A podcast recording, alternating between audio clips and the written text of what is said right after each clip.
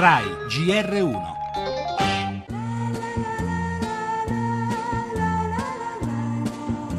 I senatori che stanno con Verdini, le riforme le avevano votate anche l'altra volta. L'incoerenza non è di chi sta votando oggi le riforme, ma è di chi ha cambiato idea. Io credo che sia ingiusto dire che i senatori di Verdini non devono votare le riforme. Mi sembra allucinante. Del nostro lasciarci, allora. Gli amici del PD che si affannano tutti i giorni, i nostri voti puzzano perché entriamo nel loro giardino, devono stare tranquilli. Noi con il PD nulla abbiamo a che spartire, non ne vogliamo entrare, vogliamo fare un'altra cosa, dare una mano a questo PD e dare una scossa. La lontananza, sai, è come il vento. Verdini ha parlato di sostegno ai cambiamenti su fisco e riforme. È evidente che si sta consolidando una nuova maggioranza che non ha nulla a che fare col centro-sinistra. Anche la politica del governo si sposta sempre di più in una direzione distante dal centro-sinistra. La maggioranza, sai, è come il vento che rischia di finire in miglia vacche.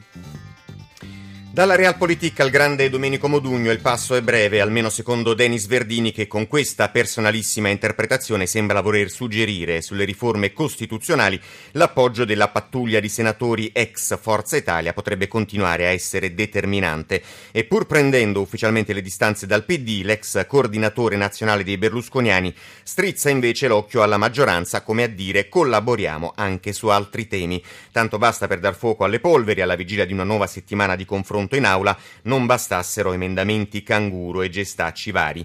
Polemiche che il premier Renzi, lo avete sentito, cerca di spegnere sul nascere, nulla di anomalo, dice, nel sostegno dei verdiniani.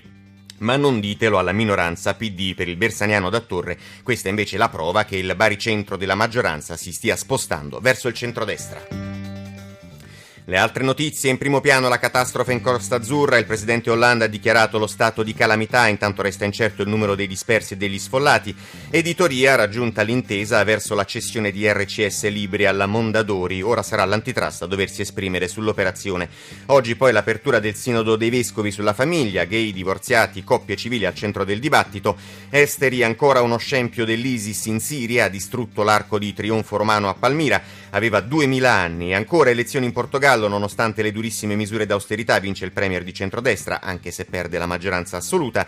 Il cinema, nelle sale l'atteso ultimo film di Ridley Scott, una vincente avventura di sopravvivenza nello spazio. Naturalmente lo sport, giornata di campionato, la Fiorentina vola in testa e nel posticipo Milan stracciato dal Napoli 4-0.